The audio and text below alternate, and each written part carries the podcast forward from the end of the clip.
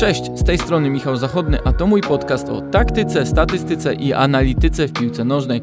Możecie znaleźć go na Spotify, Google i YouTube. Zapraszam Was też do Viaplay, gdzie analizują i komentują mecze Bundesligi oraz europejskich pucharów.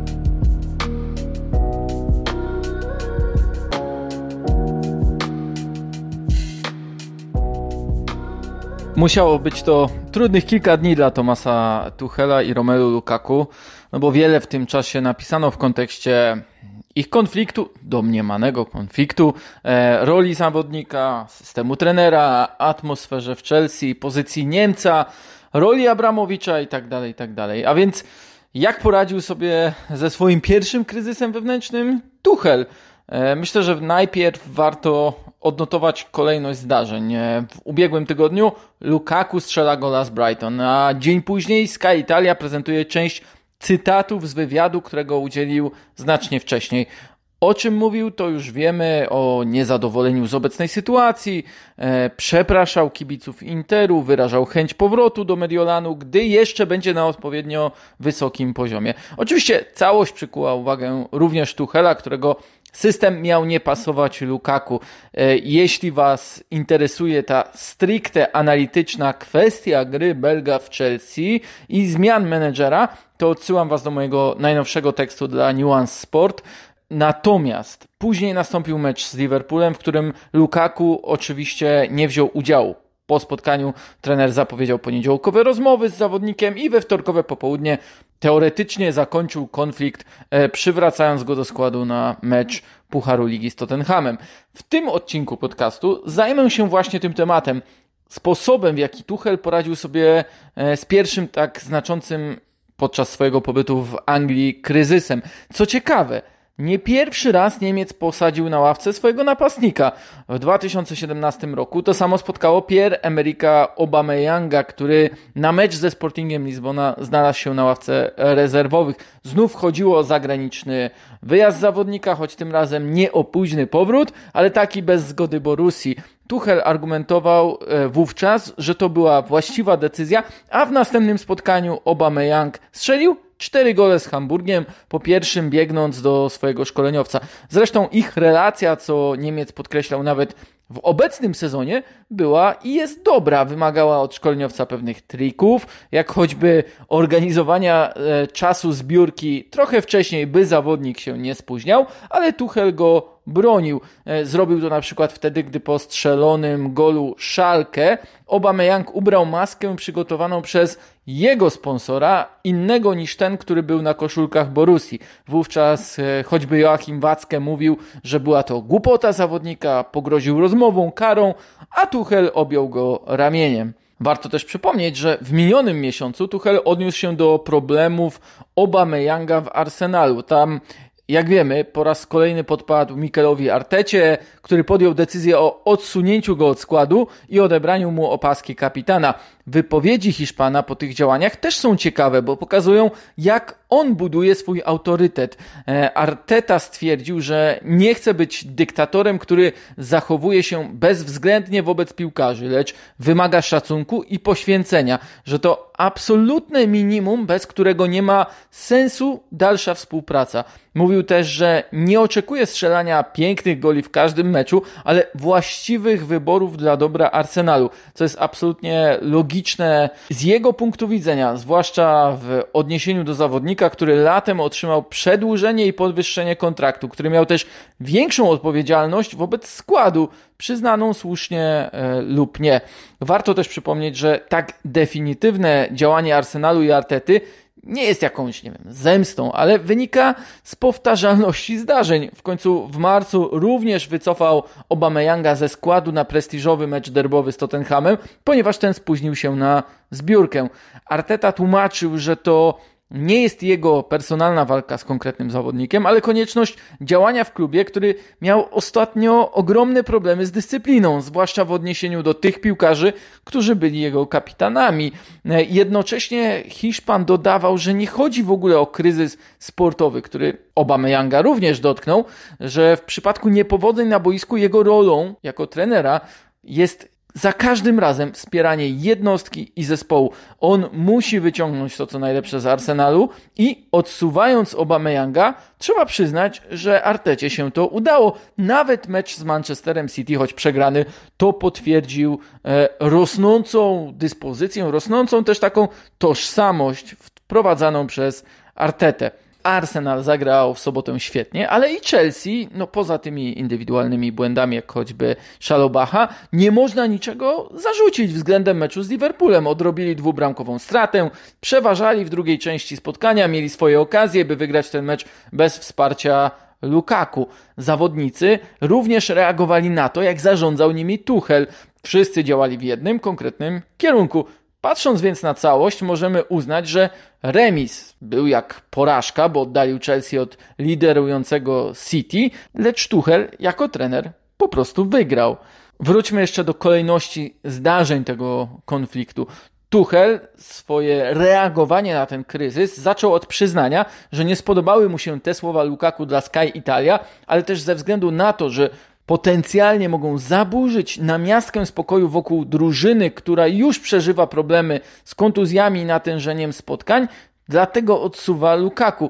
Jednak za każdym razem zaznaczał, że nie ma zamiaru oceniać Belga po lekturze dwóch, trzech zdań które mogą być wyrwane z kontekstu. Zastrzegał, że czołówki gazet i tytuły na portalach mogą być mylące. Co więcej, podkreślał też, że nie widział niezadowolenia u Lukaku. Nawet e, we wtorek stwierdził, że po golach Belga z Aston Villą i Brighton miał wrażenie, że ten po powrocie do gry zanotował bardzo dobre, nowe otwarcie w tym sezonie. Tak więc zaskoczenie Tuchela wynikało oczywiście z timingu wywiadu. Lukaku mówił o rozmowie z trenerem, ale ten też nie wiedział, do której dyskusji jego piłkarz się odnosił i kiedy ona miała zajść. Zwłaszcza, że dopiero wrócił po kontuzji, niemal bez treningów, grając w meczach ligowych i strzelając gole. Jednak Berg przez ten wywiad spadł na liście priorytetów trenera. Tuchel mógł przecież skupić całą swoją uwagę na jak najszybciej przeprowadzonej rozmowie, weryfikacji wywiadu z przemyśleniami napastnika, procesem dyscyplinarnym wewnątrz klubu i pewnie przez to cała ta sytuacja przykryłaby, no jakby nie było, bardzo ważny mecz z Liverpoolem. Tymczasem Tuchel uznał od razu, że mecz i pozostała część zawodników mają priorytet. Powiedział wprost – musi chronić przygotowania do Liverpoolu i najłatwiejszym rozwiązaniem było zostawienie kwestii Lukaku na poniedziałek. A rozmowy przeprowadził nie tylko z samym Belgiem, ale też z liderami i władzami Chelsea. Zareagował jak najszybciej, by ustabilizować sytuację od środka. Doskonale też musiał zdawać sobie sprawę, że na zewnątrz odbiór tego, co się dzieje w Chelsea, będzie negatywny, że mogą być doniesienia o destabilizacji, ale nieważne z jaką osobowością też musiał się zmierzyć, to ważniejszy był dla niego cały zespół. W tak napiętym okresie Tuchel pozwolił sobie w tej sprawie zrobić e, dwa kroki w tył, spojrzeć z szerszej perspektywy i na wywiad Lukaku i też dać przestrzeń samemu zawodnikowi na ogarnięcie tego mentalnie, bo odsunięcie Belga też pozwoliło chronić go przed zbyt szybką i pochopną, emocjonalną reakcją kibiców. Wiemy, że w tych czasach poprzez media społecznościowe ta frustracja, często pozbawiona kontekstu, który Tuchel chciał poznać, przelewa się z internetu na trybuny. Jest o to bardzo łatwo. Można sobie wyobrazić e, różne reakcje fanów na Stamford Bridge, gdyby na przykład z Liverpoolem Lukaku rozgrzewał się przy linii bocznej Wchodził z ławki rezerwowych, nie wykorzystał okazji, popełnił błąd, nawet został zdjęty z boiska, otrzymał żółtą kartkę, czerwoną i tak dalej. Nawet jeśli byłyby to gwizdy czy pretensje mniejszości, która wywiad Lukaku mogłaby odbierać jako brak wdzięczności czy niezadowolenie zawodnika, to i tak wpływałoby to na całą drużynę. Refleksja Lukaku, jego przeprosiny, a także samo podejście Tuchela na wtorkowej konferencji przed Tottenhamem sprawiają, że po stronie Niemca jest również kwestia problemów poruszanych przez piłkarza, wpasowania go do taktyki. Chodzi o ciężką pracę samego zawodnika, zrozumienie, że musi pójść bardziej na kompromis, skoro już raz się odsłonił i klub, zespół stanął po stronie szkoleniowca. Oczywiście, że jest tak, jak twierdzi choćby Gary Neville, że w każdym klubie trener jest na dobrą sprawę o dwa miesiące od zwolnienia, bo każdemu może zdarzyć się niewytłumaczalny kryzys pogłębiający się z dnia na dzień. Jednak rolą trenera jest zapobieganie takim okresom i akurat Tuchelowi pod tym względem nie można niczego zarzucić. Nawet jeśli mielibyśmy rozpatrywać jego relacje jako pojedynek, to trener jest górą, wyszło na jego i teraz to piłkarz musi zrobić krok w stronę drużyny. Nie może wymagać dostosowania systemu i stylu gry do jego atutów, gdy drużyna pokazała i w niedzielę, i w minionym roku, że kupuje pomysł Tuchela i się w nim realizuje. Oczywiście sytuacja pomiędzy Tuchelem i Lukaku nie jest jeszcze nawet blisko takiego punktu jak e, w przypadku Artety i Obameyanga, ale też to, że Niemiec bronił Belga publicznie, starając się obniżyć rangę krytyki, do jakiej podniesiono słowa piłkarza, pokazuje, że chce budować z nim relacje i tym samym zespół. Ta zakulisowa reakcja mogła być naturalnie inna, bardziej nerwowa. E, jednak nie można powiedzieć, by w którymkolwiek momencie tego kilkudniowego zarządzania kryzysem Tuchel pozwolił, by wytrąciło go to z równowagi. Nawet żartował sobie, że były już gorsze wypowiedzi zawodników, z którymi musiał zmierzyć się w swojej karierze szkoleniowej. Jednocześnie też robił wszystko, nie ukrywając swojego zdziwienia słowami Lukaku. Balansował na linie, ale ostatecznie utrzymał się i przeszedł na drugą stronę. Cała ta sytuacja z ostatnich dni sprawiła, że zacząłem przeglądać książki oraz artykuły, które o sposobach zarządzania zawodnikami i drużynami powstały w ostatnich kilku latach.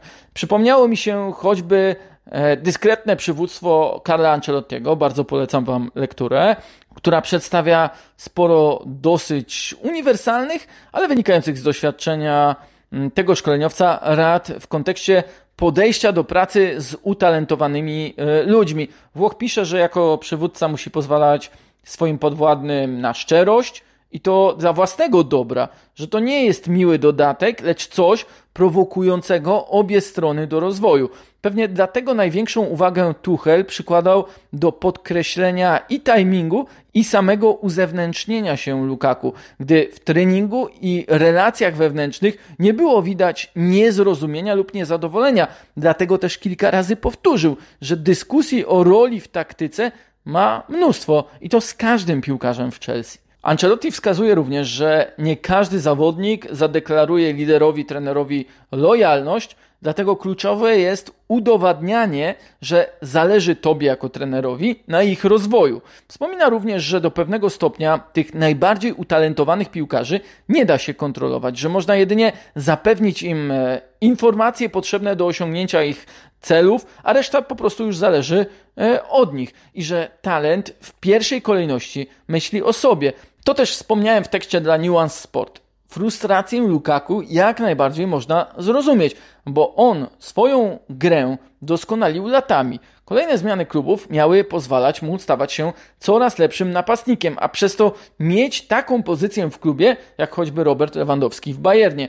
To, że tak się poczuł w Chelsea, mogła sugerować choćby cena, jaką za niego zapłacił klub. Dlatego chciał z miejsca dostać możliwość bycia najlepszą wersją siebie, czyli takim napastnikiem, jakim był w Interze. Ale znów Chelsea gra inaczej.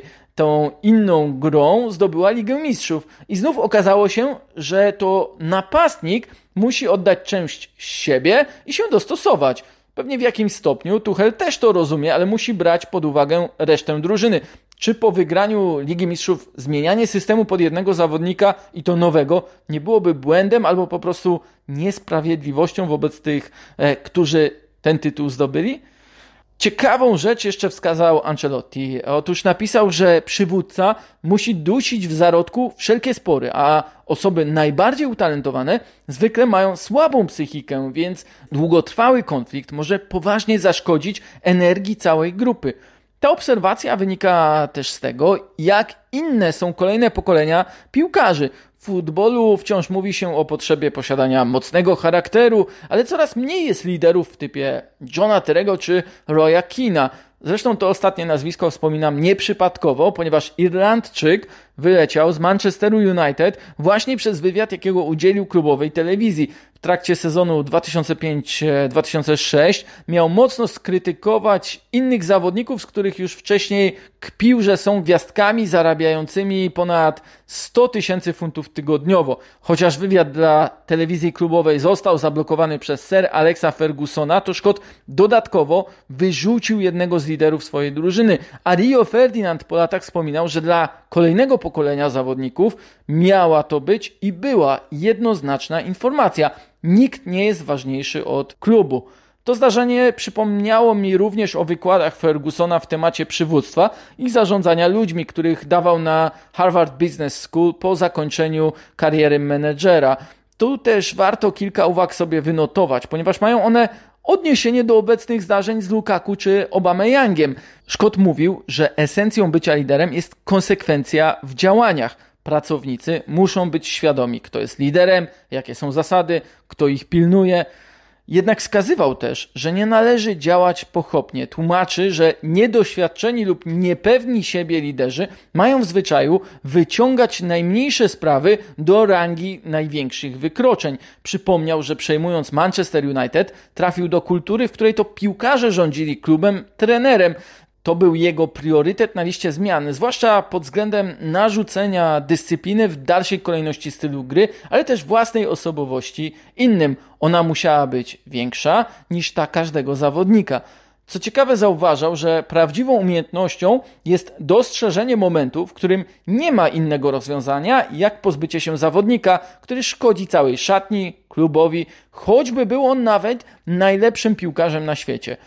I tu można zastosować przykład Obameyanga w Arsenalu, ale też właśnie Kina w Manchesterze United. Oczywiście ktoś mógłby przypomnieć, że Ferguson oszczędził Erika Cantonę pomimo wybryków z kopnięciem kibica e, włącznie, ale Francuz miał zbawienny wpływ na zespół, był cichym liderem, wyznaczał standardy w treningu, nie krzycząc, nie krytykując e, swoich kolegów. Cantona samym swoim podejściem do treningów tym, że przed i po zajęciach potrafił szkolić technikę prostymi ćwiczeniami, odbijaniem piłki o ścianę, zmotywował młode pokolenie zawodników United i zrobił to lepiej niż gdyby Ferguson starał się to wymuszać krzykiem. Dlatego Scott widział w nim taką wartość, dlatego bronił go nawet w obliczu kilkumiesięcznego zawieszenia, leciał do kantony do Francji, przekonywał go do powrotu do Manchesteru, walczył z angielską federacją i dzięki temu w pierwszym sezonie po odbyciu kary United zdobyli e, tytuł mistrzowski i Puchar Anglii, a w kolejnym i też ostatnim w karierze Francuza dorzucili kolejne mistrzostwo, gdy on był kapitanem zespołu.